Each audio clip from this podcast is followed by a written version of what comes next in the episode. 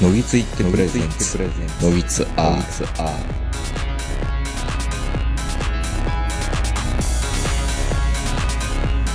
どうも皆さんこんばんは、東横名人です。えー本日は10月中旬、えー東京某所我が家でお届けしております。お相手はいつものように私、東横名人と、今日も Zoom で長野からこの方です。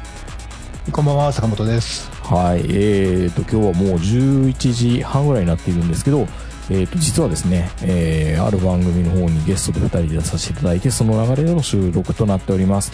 えー今日はこの方に来ていただいております。どうぞ。ああ、どうも、中堅ネットラジオ配信者の坂谷と言います。よろしくお願いします。お願いします。えっ、と、更新のタイミングがどういうふうなタイミングになってるかわかんないですけど、ラジオ食堂の、まあ、2年、えー半年に1回ぐらいやってるんですかね、漫画会というああ、ありがとうございます。会にお呼ばれいただいて、あのーなんで俺を呼ぶんだみたいな感じではあるんですけどいえいえい、え一応漫画界で、あの、漫画界のトレンドがわかる。まあ、でも、ある意味トレンドがすごいわかる回なんで、勉強になりましたね。あの、多分坂谷さんが勝手に言ってるであろう、ジャンル山田っていう、山田風太郎の、なんだろう、はい異世界バトル漫画というか、あの、うんオールタイムベストの偉人が戦うみたいな、はいはいはい。ね、そんなジャンルがあるよとか、うんやっぱり、やっぱり異世界もんなんですね、まだね。そうですねう。ーん。っていう話をした回が先に流れてるかもしれないし、これから流れるかもしれないっていう、えーうんそんな時系列でお届けしております。えー今日は、えー坂本坂谷東横名人の3名でお届けします。よろしくお願いします。よろしくお願いします。ありがとうございます。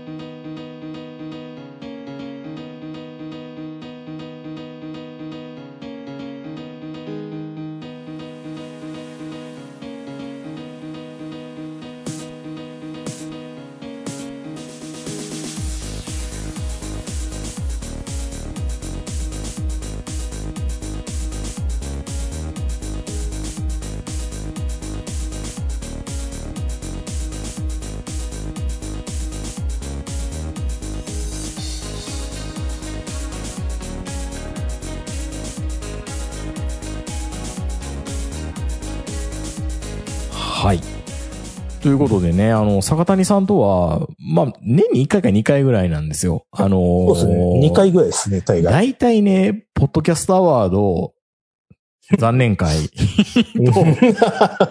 あのーラジオ食堂では取り上げてもらえない、橋場悟、聡先生の、はい。ね、あの、小森まなみ会ってこのいう。まだみ会ですよね。はい。その会を、あの、やるっていう関係がしばらく続いているんですけど、はい。え、今日はですね、坂谷さんの方からいくつか持ち込みあるということで、あはいちょっとお話ししていただきたいなと思うんですけど、まあいやーだから、あ、うんごめんなさい。あの、大体、この、のぎつ聞いてる人、ラジオ食堂を多分聞いていて、ラジオ食堂を聞いてる人はのぎつ聞いている可能性は少ないかもしれないんですけどね。ああ、いえいえ。お互い。お互い、ねそう、そう、ね送客してるって感じではあるんですけど、坂谷さんはね、東京のど真ん中ですよ。あの、はいお住まいなんですよ。今現状ね。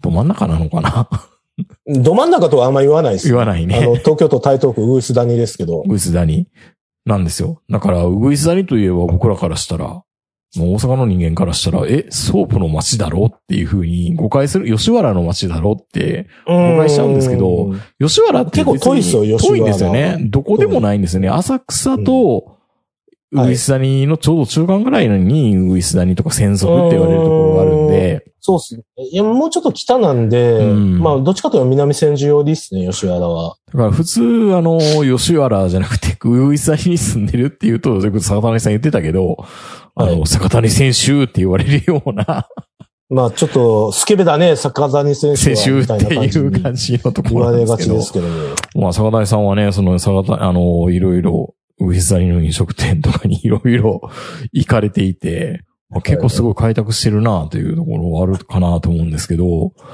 やっぱりこのコロナ禍でも結構坂谷さんは積極的に、あの、お店を守る活動を、守るというか、命を守る活動じゃなくて、おはい店を守る活動をね、はい。いや、まあ、まあ、単に、あの、それは、あの、自分の、あの、生活サイクルっていうのを崩したくなかっただけであって、うん。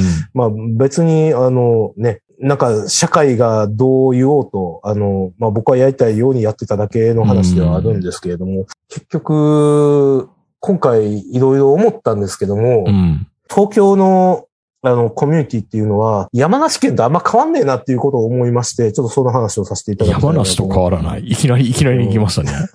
いや、あのね、えっ、と、さっきも東横さん言ってくださったんですけれども、坂谷がここで何を喋るかっていうと、自分がやってるラジオのラジオ食堂の方で喋れない話を、うん。あの、主にここで話してるんです。ェックしてるんですね。こうね。大吐き出体ね、吐き出す場として。そう、吐き出す場にはなってる、まあ、なってしまっているところもあるんですけども、はいはい。まあ、今回は、東京都ウグイス谷村のね、この2年間起こったことっていうのをね、いろいろ喋りたいなと、あの、思ってはいるんですけれども、えっ、とね、あの、それを考え始めたのが、半年前ぐらいに、うん。あの、ちょっと近所のバーで、あの、ちょっとした話題で話してたのが、あの、日本全国いろんなところで働いた人がいっぱいいて、今まで働いたり出張行ったところで、うん。もし自分がついの住みかで、あの、住むとしたら、うん。どこがいいか、どこが嫌かって話、まあ、たまにするじゃないですか。やりますね。やりますね。社会人になるとね。うんで、うんその出張族の中で話してて、まあ一人の人がこう言ってて、うん。あの、俺が、あの、絶対に行きたくない県が二つあって。愛知県と山梨県だって言い始めたんですよ。あの、で、理由は何かっていうと、うん。二つとも閉鎖的でプライドが高いから、よそ者が入るのはしんどいと。愛知はなんかわからないでもないけど、山梨ってそうなの？あの、言っておられました、その方は。えはいはいはで、何かっていうと、知ってるか、坂谷と。い。うんあの、山梨っていうのは無人っていう文化があってだなと。はいはいはいはい。無人ね。はいはいそう。日本で無人があるのは山梨と沖縄だけなんやと。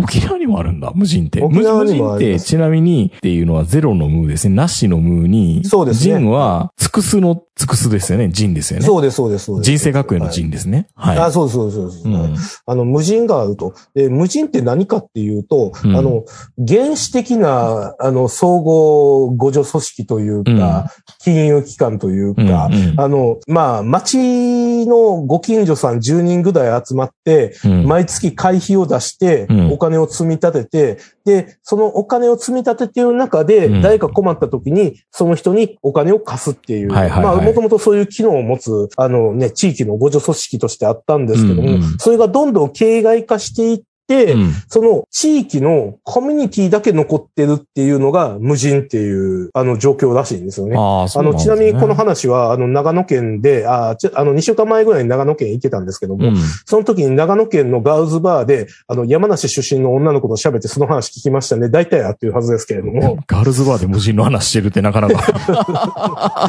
山梨の、山梨出身の女の子がそう言ってましたね。だから、ね。あの、山梨って無人あるらしいねって、いや、うん、あるよとか言ってて、うん。いや、でも、無人って飲み会でしょって言ってたそうそうそう。ちなみにね、これあの、何回かこのポッドキャストでも取り上げてたんですけど、東京ポッドキャ局の牧田スポーツは山梨出身で有名なんですけど、う。無人の話をすごい丁寧にしてる回があってすっごい勉強になりましたね。あの、まあ、まあまあまあお父さんは、いや、無人に行かなきゃさって言って、まあ飲み会に行く口実になってるっていうところと、そうそうそうやっぱりまあ相互こう、まあ五条っていうところはやっぱり、ある程度、あの、意味はなしてるし、悪いもんじゃないっていうふうな言い方はしてましたね。うんそうそうそう。うん。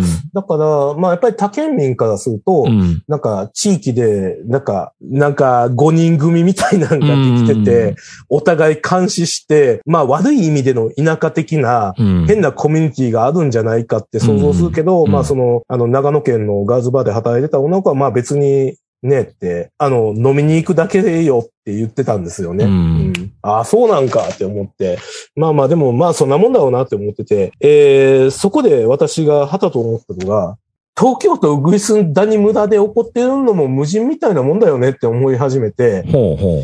今回お話ししたいんが、あの、えっ、と、バーコミュニティっていうのが、うんえっ、と、まあ、東京に限らず、大阪に限らず、まあ、都市部にありますと。うんで、バーコミュニティがコロナで緊急事態宣言が発出されて、バーでお酒出しちゃいけませんってなった瞬間、どういうことになるのかっていうのをお話ししたいんですよ。はいはいはえー、で、えっと、まあ、バーで、私ね、あの、3年前ぐらいに東京に来て、まあ、まあね、本当友達って、まあ何人かいましたけれども、まあ日常的に遊ぶ友達がいて、まあ言ってみれば、あの一人で寂しい状態で、あの東京に来たんですけども、まあ近所にバーがあって、そのバーに、あの、通うことで、結構そのコミュニティの一員にはなれたと思ってたんですよ。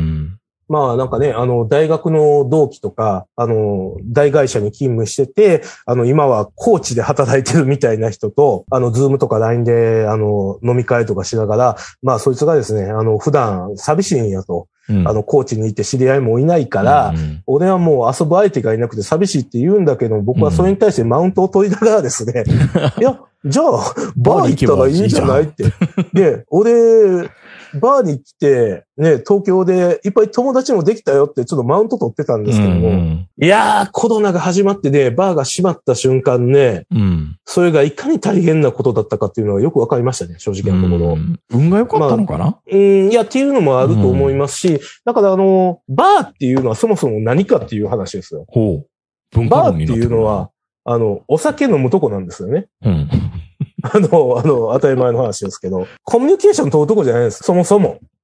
酒が好きじゃ、好きじゃないとねって話ですからね、やっぱり、ね。そうそうそうそうそう。あの、バーっていうのは、まあ、お酒を飲むとこ、いっぱい、あの、いいお酒があって、えっ、と、そのお酒をショットで飲めるとこ。うん、まあ、いろいろあります。まあ、あとカクテルとかね。まあ、つまり、あの、お酒を飲むとこなんですけれども、ただ、バーコミュニティっていうのは、あの、どんどんそのお酒っていう要素がなくなって、人と人との、あの、コミュニティにどんどんなっていくわけうんですよ。うんだから、お酒っていうのは、まあ言ってしまえば、あの、金味あのボトルを入れて、それ飲んでるだけでも、はっきり言えば成立する、うん。あの、文化だったりするんですよね。そうそう。で、あの、さっきも言った通り、私自身は、そうやって東京のバーコミュニティの一員になって友達もいっぱいできたと思ってたんですけども、うん。あの、ここで、えっ、と、2年前、あの、2年前というか、去年ですかね。コロナはいあの、うん去年、あ、去年じゃない、今年か。あの、今年、去年コロナになって、うん。緊急事態宣言が発出されて、まあ、まん延防止措置とか、まあ、そんな形にもなったりしながらですね、一番大きかったのが、今年の5月に出た、えっと、緊急事態宣言、かっこ、お酒も、えっと、に一日中出しちゃいけませんよ、緊急事態宣言なんですよ。うん。だから、あの、えーっと、緊急事態宣言って、あの、去年も出てたんですけども、まあ、お酒は出していいです。でも8時までねっていう、そういう形の、あの、縛りだったんで、バーコミュニティっていうのは、あの、一応、なんとなく残ってたんですよ。うん。まあ、8時までっていうのもあったし、うん。まあ、なんなら、あの、ね、裏営業してるところもあったし、うん。うん、まあ中でなんとなく続いてたんですけれども、今年5月に入って、それがお酒出しちゃいけないっていうことになったんで、うん。バーっていうのがもう全部閉まってしまったんですよ、うん東京の中で。そうなってくると、どうなるかっていうと、あの、今まで、だから、バーっていうのはお酒飲むところじゃなかったっていうのが、みんな分かってしまったわけなんですね。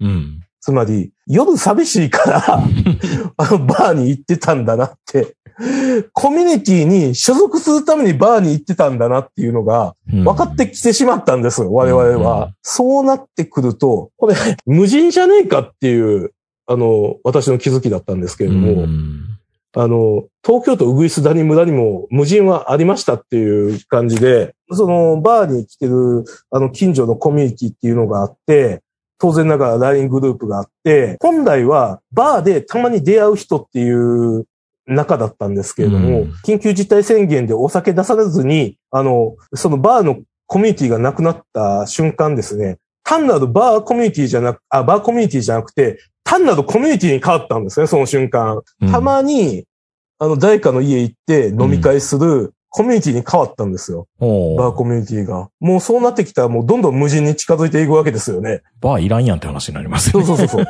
そういうことなんですよね。うんそう。問題はね、うん。バーの役割っていう話で、うん。僕今回本当に痛感したのは、あの、バーが担ってた役割、おそらくね、無人も同じような役割を担ってたんですけども、うん。コミュニティを維持するために必要なんですよ、やっぱり。あの、よそ者同士の人間が集まるっていうことに対して。バーが閉まってしまって、そのコミュニティが、えっと、バーがなくなった瞬間、普通のコミュニティになった瞬間、徐々に関係が悪化していくんですよ。ああ。そう。バーというその、えっと、場所があるっていうのも非常に大事ですし、おそらく無人の寄り合いもそういうのがすごく大事だと思うんですけども、場所があるから付き合ってる。で、うん場所があるから役割がある。うん、で、その役割の中で、あの人間っていうのは繋がってるんで、うんその繋がりがなくなった時に、あの、数同士の人間になった途端、うん、徐々に関係性がギクシャクしていくんですね。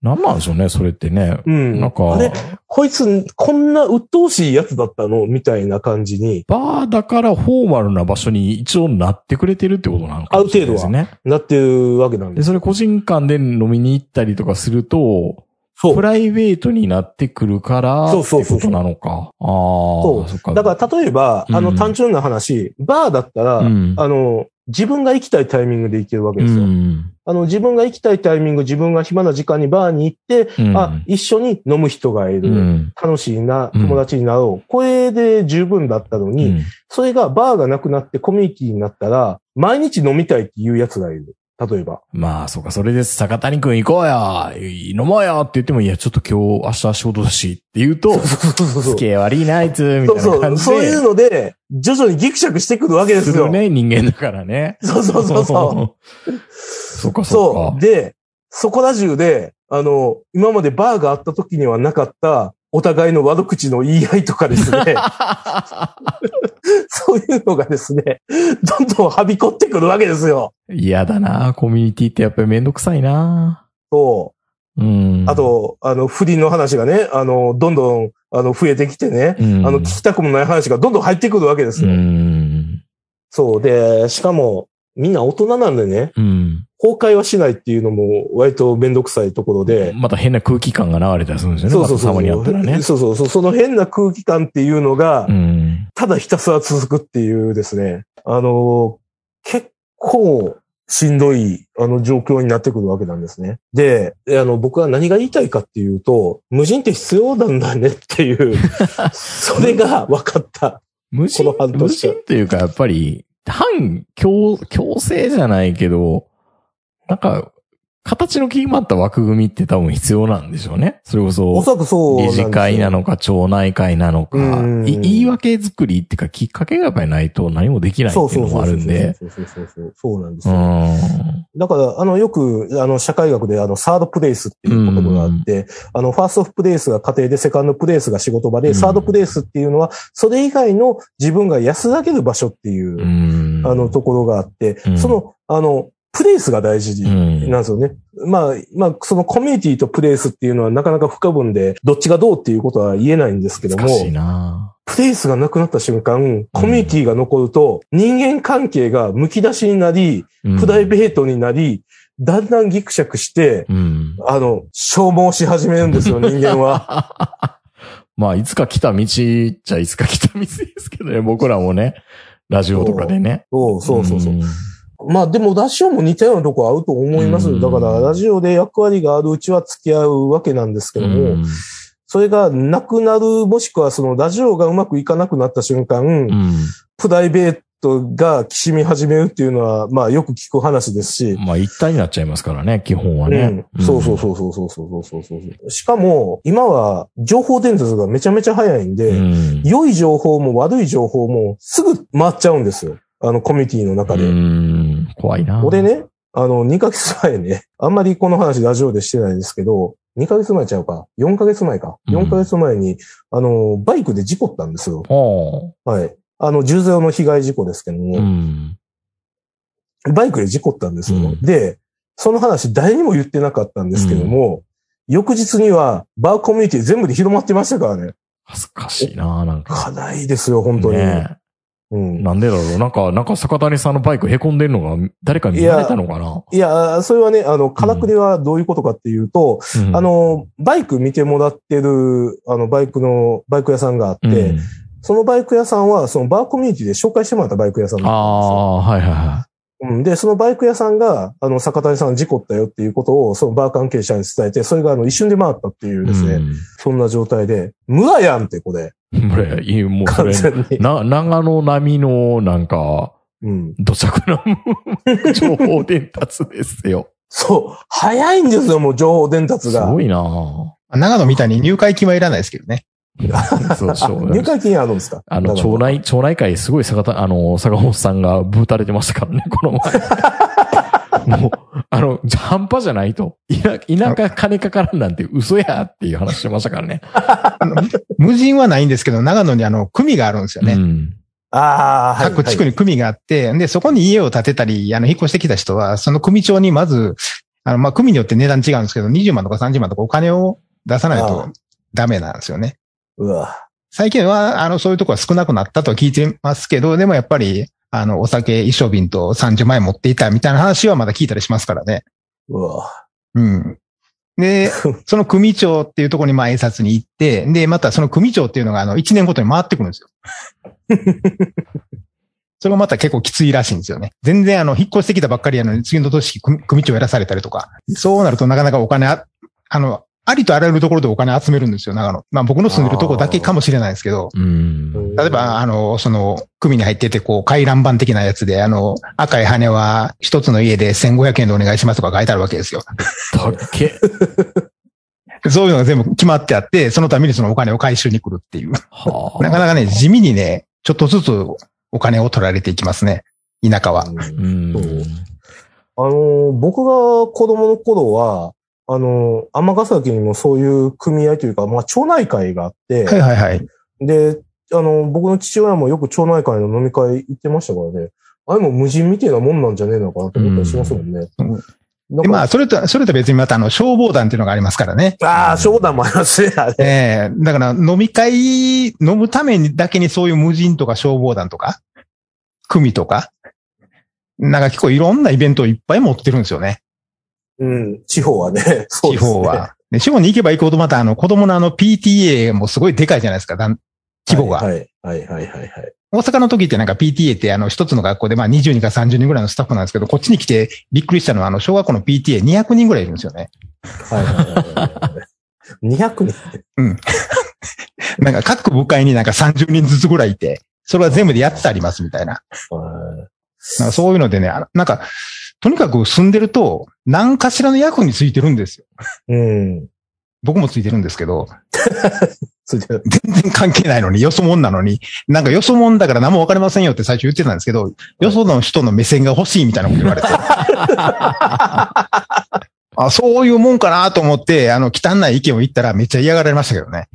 あうん、ここは田舎なんで、みたいな。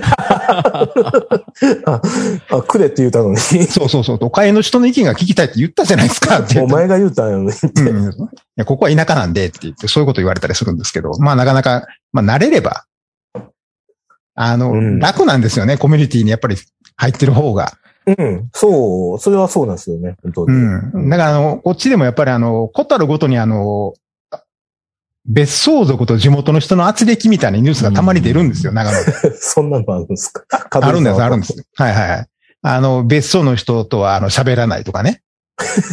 あの、もともとあの、田舎であの、スローライフをするためにあの、田舎に溶け込もうと思ったけど、溶け込めなかったんで軽井沢に引っ越しますみたいな人とか。う んうん。やっぱりあの、結構あの、別荘族、あの、まあ、八ヶ岳もそうなんですけど、別荘族と地元の人って結構あの、そこに、ちょっと線が引かれてて、うんあの、同じコミュニティには属し、属せない、属してないっていうかね。もう別荘族は別荘族でコミュニティを今作っちゃってるんですよね。うん。ああ。移住してきた人。特にあの最近移住者の方が多いんで、長野は。うん。うんああ、じゃだからあ、そこにも無人ができてるわけそうそう、あの無人、特にね、移住者の方が結びつき強いんですよ。うん。寂しいもんね、やっぱりね。そうそうそうそう。うんあの、何もわからないんで、やっぱ聞きに行くじゃないですかね。うん先に移住してきた人に。うんで、その人との結びつきも強くなったから、あの、また、その人を頼って次の移住者を呼んでくるとかね。で、あの、まあ、田舎系の雑誌とか見ててもわかるじゃないですかね。あの、そのカリスマみたいなのがおるんですよ。移住者の中にも。の農業で成功したとか、木工で成功したとかって言って。はいはいはい。うん。で、まあそういう人がなんかあの、猟銃のあの免許取って、あの、漁師になったとかっていうとみんなでこう、同じように、あの、猟銃買いに行ったりとか、なんか、一種のカリスマみたいなのができてて、なんかもう小学校みたいですね。そそっからつまはじきにされるとまたあの、その移住者の中でも居づらくなるっていうね。うん。うん。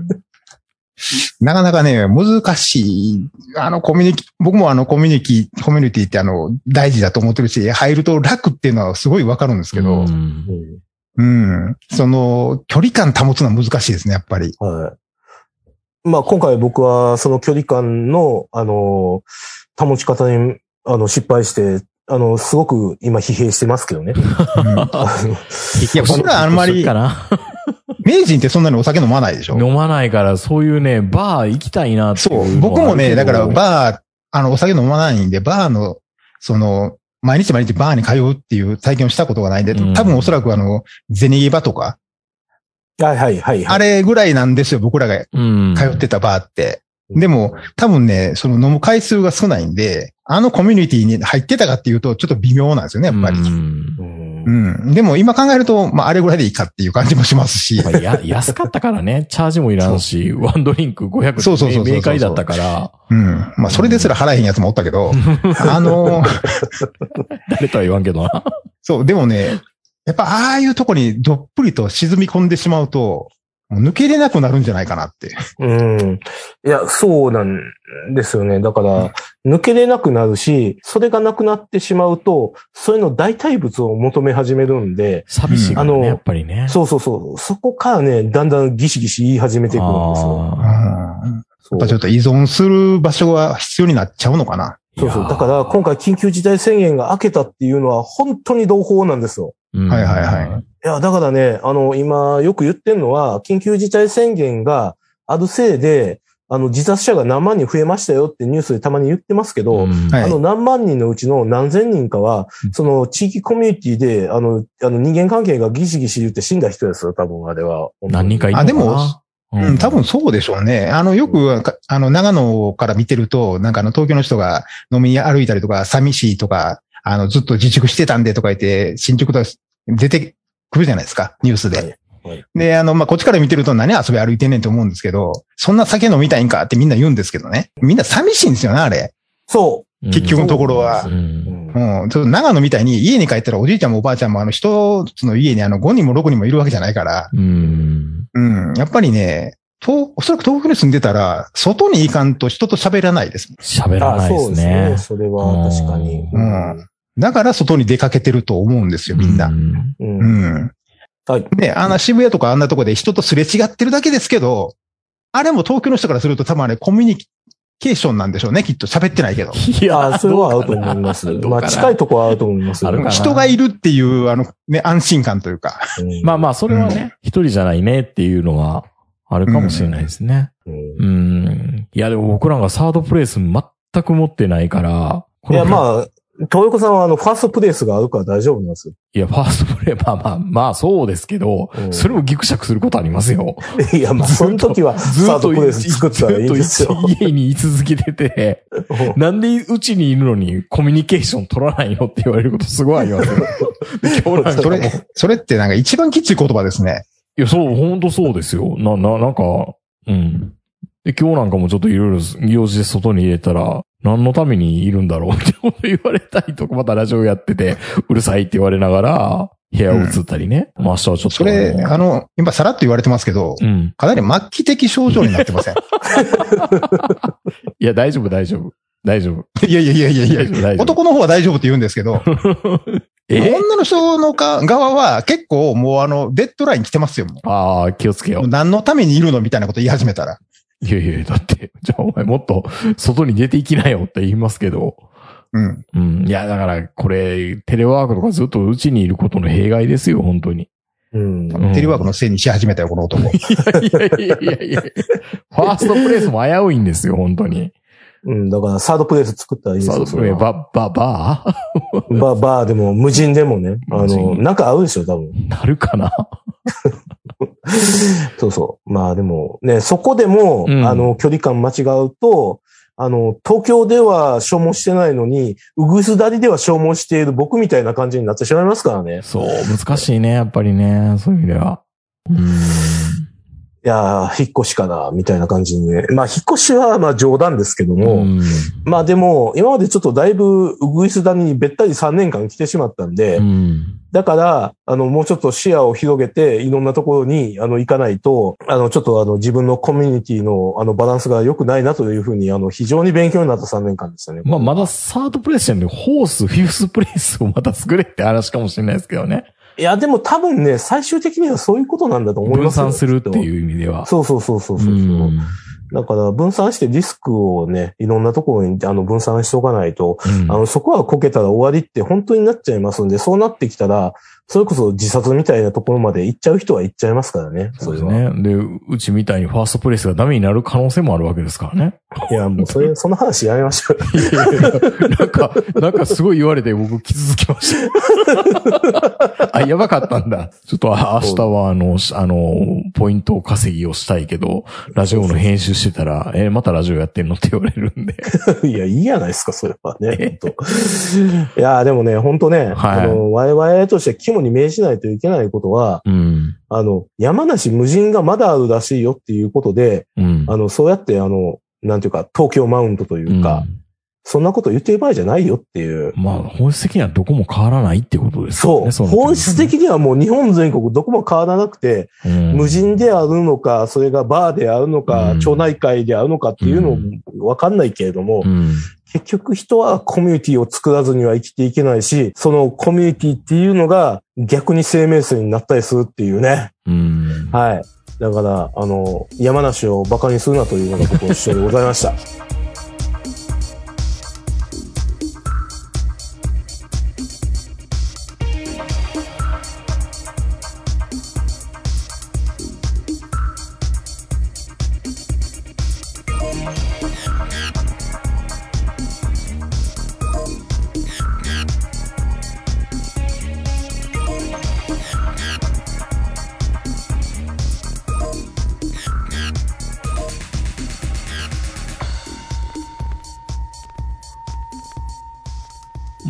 いうことでね、全国各地で、まあ、いろんなこう、コミュニティが、ギクシャの事実としてあるんでしょうね。NHK とかでは言わないけど。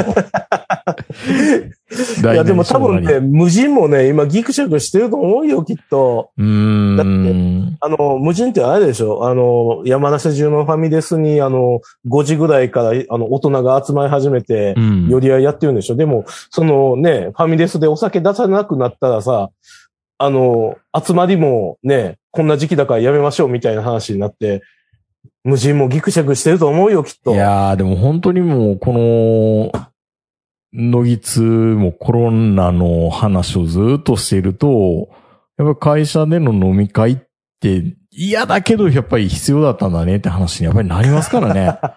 あの、ずっとリモートで会議してたら、はぁみたいな、もう空気が、俺だけこの、この、なんか憤り感じてるのみたいな、共有できないんですよ、リモートだったら。でその後で電話で、聞いた今のっていうようなとか、もうその会議とかの後のね、あの、フォローがもう本当に、あれがやっぱりなんだろうな、その、歩きながら喋るとか飲みながら喋るとか何でもいいんだけど、やっぱりなんかちょっとしたコミュニケーションの積み重ねがやっぱりガス抜きにもなってたっていうふうに考えると、やっぱり飲み会必要やわっていうふうにうん常々思いますね、本当にね。そうですねうん。人類にはまだ早かったんですよ。いや、早い。試練は本当にけど、多分人と人ってそんな簡単に分かり合えないんですよ。多分そうそうそう分かり合えないし、一人でも生きていけないんですよ。残念なことながら。うんうん。あとね、あの、バーコミュニティでややこしいのは、うん。バーに通うようなやつって、どこ、まあ僕も含めてね、僕も含めて、どこかしら人格に欠す、あの、欠点があるんですよ。そうなの？うん。うん。断言しますけど、そうです、それは。うん。まあ、依っていうところはそうかなのかな。あの、僕も含めてなんですけどうも、ん。日本国の、あの、労働モデルってあるじゃないですか。あの、えっ、と、大学卒業していい会社に就就職して28か29ぐらいで結婚して子供ができてっていう、そのロードモデルの中で生きてる人は、バーに行かないからね。ああ、でも確かにそうかもしれないですね。うん。うん。バリバリのパパがバー行ってるっていう風なイメージつかないもんね。だって子供二人いて。まあまあ、行ったとしても、まあ、月に1回とか、ううんん。まあ、飲み会があった日に、帰りにちょっと飲みたいなになって帰るぐらいで、あの、週2週3でバーに通って、常連同士で仲良くなって LINE 交換して LINE グループ作って、みたいなことしてるやつは、うん。そのロールモデルに載ってない人格の欠陥があるやつに決まってますよいやいやいやいやいやいや、あの、僕も含めてね、それは。いやいやいやいや、まあでもバーそれそれはあれ。うん。ショットバーとかでも？まあ、場所によりますね。まあ、ショットバーでも、あ、まあ、ショットバーだとだいぶ雰囲気が変わってくると思うんですけどね。まあ、あっちはあっちで俺人格が欠如してるやつの集まりなとちょっと思ってますけど。あの、それは違う意味での人格。そうそうそう。あの、あれ、ウイスキーマウント野郎の話をされてるんですそうです。ね。うん。うん。昨日、僕がいつも行ってるバーのマスターも言ってましたね。あの、俺、今、やってるバーがすごくちょっとその緊急事態宣言明けでお客さんが少なくて、僕も含めてお客さんが4人で、ねえ、もうちょっとお客来てもらうのは困るからちょっと宣伝したいんだけどさ、あの、ちょっとわがままな言い方なんだけど、めちゃめちゃ宣伝もしたくないんだよねって言ってて、俺お客選びたいんだよって。まあまあまあ、よく言いますよね、それはね。ウイスキーマウント野郎来たら本当俺殴りそうになるからなって言ってました。うーん。そうそうそう。そうそう。だから、あの、そういう、あの、心に欠損を抱えた人間が集まって、なんとなくコミュニティの手を保つのがバーの役割で、そのバーの役割がなくなって、プライベートの、その、あの、素の人間同士になると、もう途端にギクシャクし始めるっていう、もう、これは辛いよ、本当うん。まあそうですね。僕もでも基本的によく考えたら、その、まあ、バーじゃなくても、何らかし、何かしらの舞台を用意してもらわないと人と付き合えない人間ですからね、これ。うんきっかけがね。そうそう。まあ、だからまあねはい。ネットラジオがあるから付き合ってた人もいっぱいいるじゃないですか。うん。だからこうネットラジオが全くなか、ない、そんな舞台がなかったら、なかなかその、そういう人たちとね、コミュニケーション取って仲良くなるっていうのもなかなかできないですし、うんまあそれがあの消防団であろうと、バーであろうと、まあ近所のロローメン屋さんでも何でもいいんですけど、やっぱりあの舞台が必要なんですよね、どうしても。えーで、その設定さえちゃんとあの、しといてくれれば、少なくともそこであの、ローメンが好きとか、ラジオが好きとかっていうあの、共感できる部分が最初からあるので、それで安心してあの、僕はあの、友達というか、あの、その人間と距離を縮めていけるんですけど、単に初対面で何の舞台もないところで、初めましてって言って、そこから友達になるっていうのはもうちょっと僕には無理ですからね、最初から。日本人には難しいですからね。そう。バーっうて、んそう、その点、あの、お酒の種類とか、おつまみとかいっぱいあるじゃないですか。その共通のテーマが。だからね、すごいそういう舞台設定的にはいいところですよね、やっぱり。ほんで、お互い酒飲んでるっていう前提があるんで。全然まあ、先の場の席だからって言いますからね。そうなんですよね。ほんで、あの、そその場ではみんな、あの、役職とかそういうのはなしにしてるじゃないですか、一応。まあ、まあ、あとよく言われる話ですけど、バーに一人で来てる人間っていうのは、99%話しかけられたいんですよ。基本的には。うん。それは女の子も？あ、そうです。女の子も男の子も、あの、全員一人で来てるっていうことは話しかけられたいんですよ。で、誰でもいいんですよ。別に話しかけられる相手は。あ、そうなんだ。はい。あの、いや、まあ僕の経験上ですけれども、はいはいはい。あの、いやもうだからさっきも話あった通り、寂しいからバーに来てるんですよ。うん。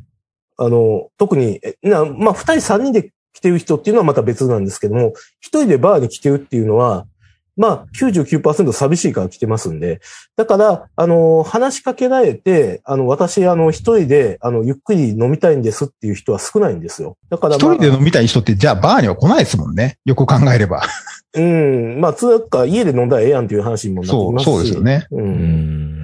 そう。だから、そういった意味でも、すごく話しかけやすいわけですよ。うんまあ、そう、そう考えるとやっぱりあの、人と近づく舞台というか設定としてはバーってすごいよくできたシステムですよね、やっぱり。うん、と思いますね。うん、で、もし何かあっても目の前にマスターがいるじゃないですかね。そうそうそうそうそう。う。うんんそのマスターの、まあ、あの、舵取り次第ですけど、上手なマスターだったらうまいことをね、お客さんをさばいてくれるので、うんで、あの、より、あの、近づきたかったら、その、より近づけるバーを選べばいいし、いや、そこまでの距離感はいらんねんっていう人は、まあ、その、さっき言ってたショットバー的なとこを選べばいいし、うんその距離感によって、そのバーの種類がね、いっぱいスナックやらいろいろあるんでしょう。多分、よく知らないけど。うんそう、そう考えると、うん、やっぱりあの、鉄道写真とかに比べるとすごいあの、いいですよね、やっぱり。の、罵り合ってる。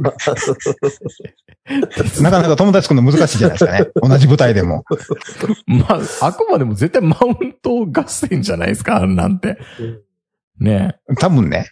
どうしたらいいんでしょうね、本当に、ね。まあで、も、スナックはスナックでね、あの、もっと奥深い話があるんですけど、それはまた別のうん機会にという。もうぼ僕らスナックなんかほとんど行ったことないから分かんない世界ですからね、これ。うんはいあの、スナックは基本的にママが中心なんですよ。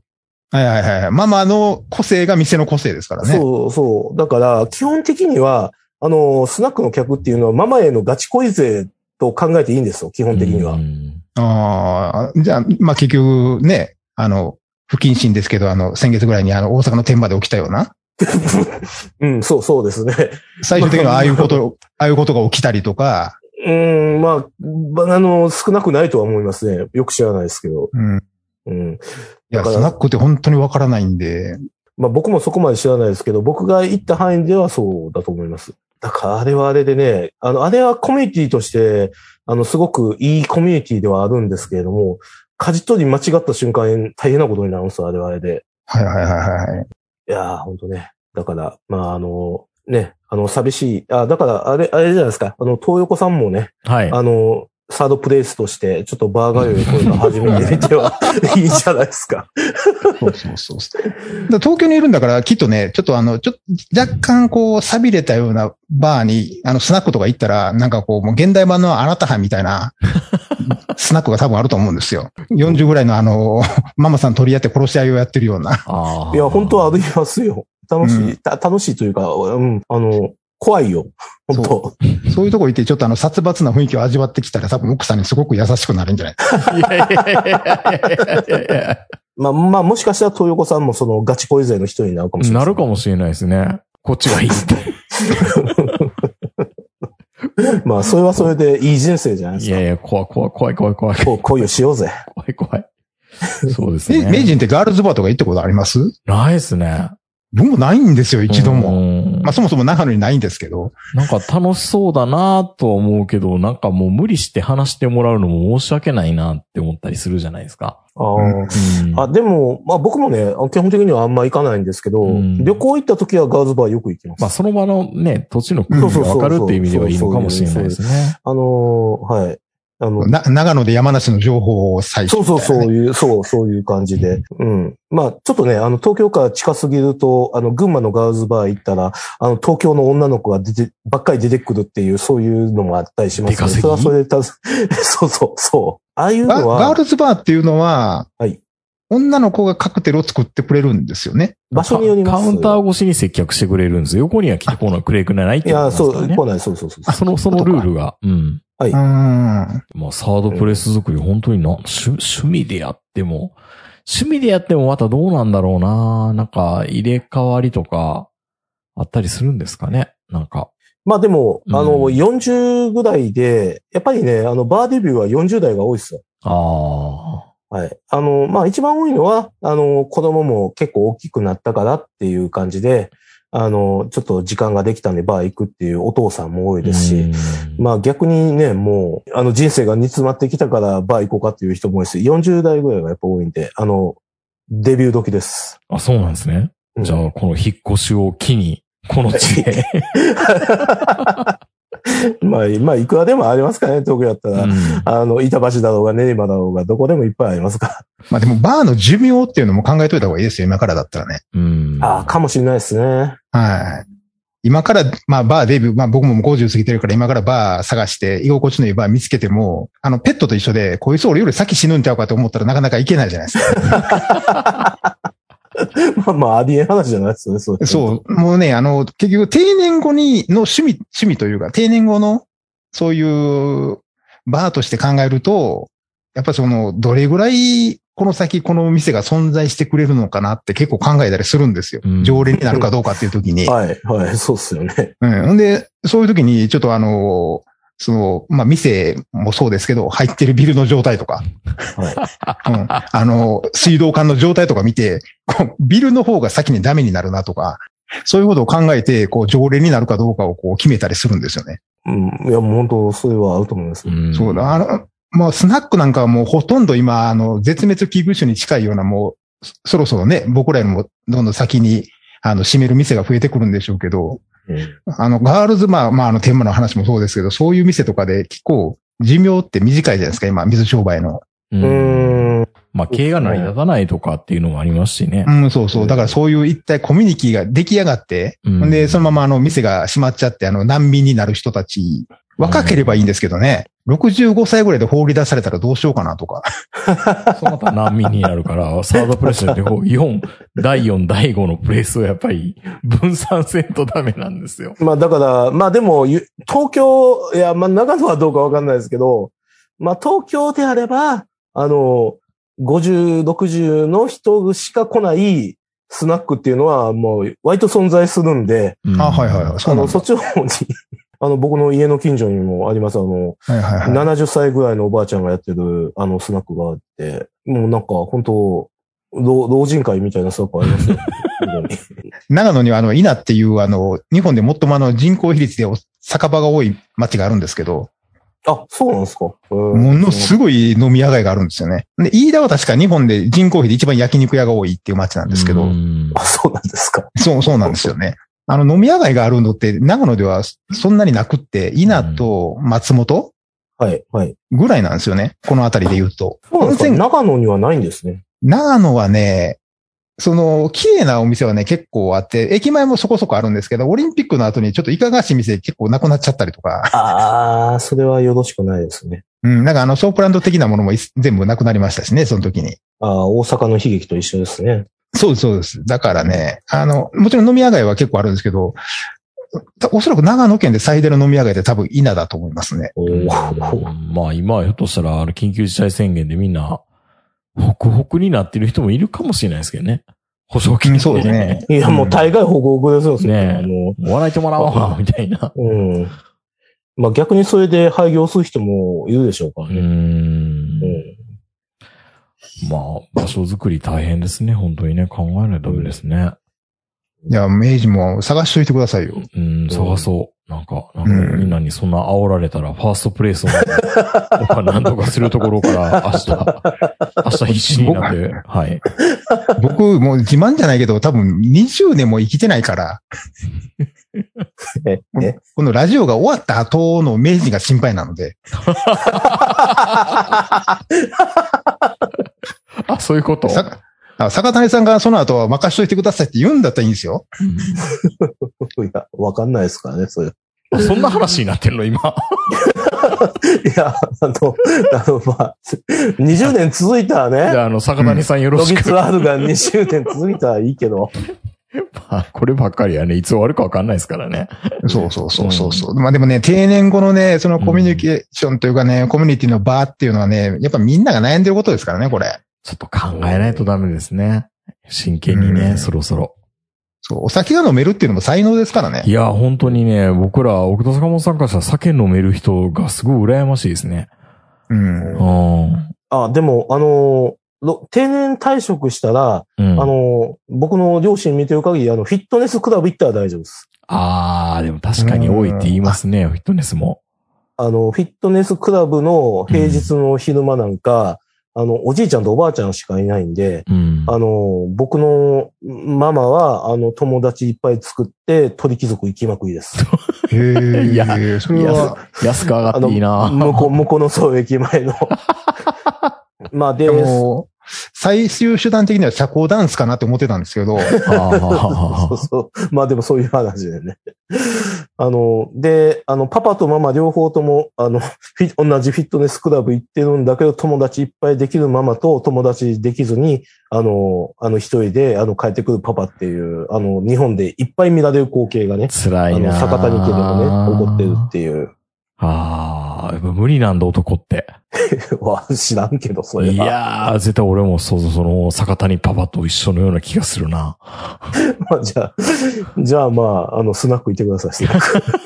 ま、ママにガチ恋しないとダメだ。そうそう、ママにガチ恋して、あの、ママにいつもその愚痴を、あの、聞いてもらうようもにしたい。う、ああ、もう、ええ、映画浮かびそうで、本当に自分で自己嫌悪に陥りそうに今なりますね。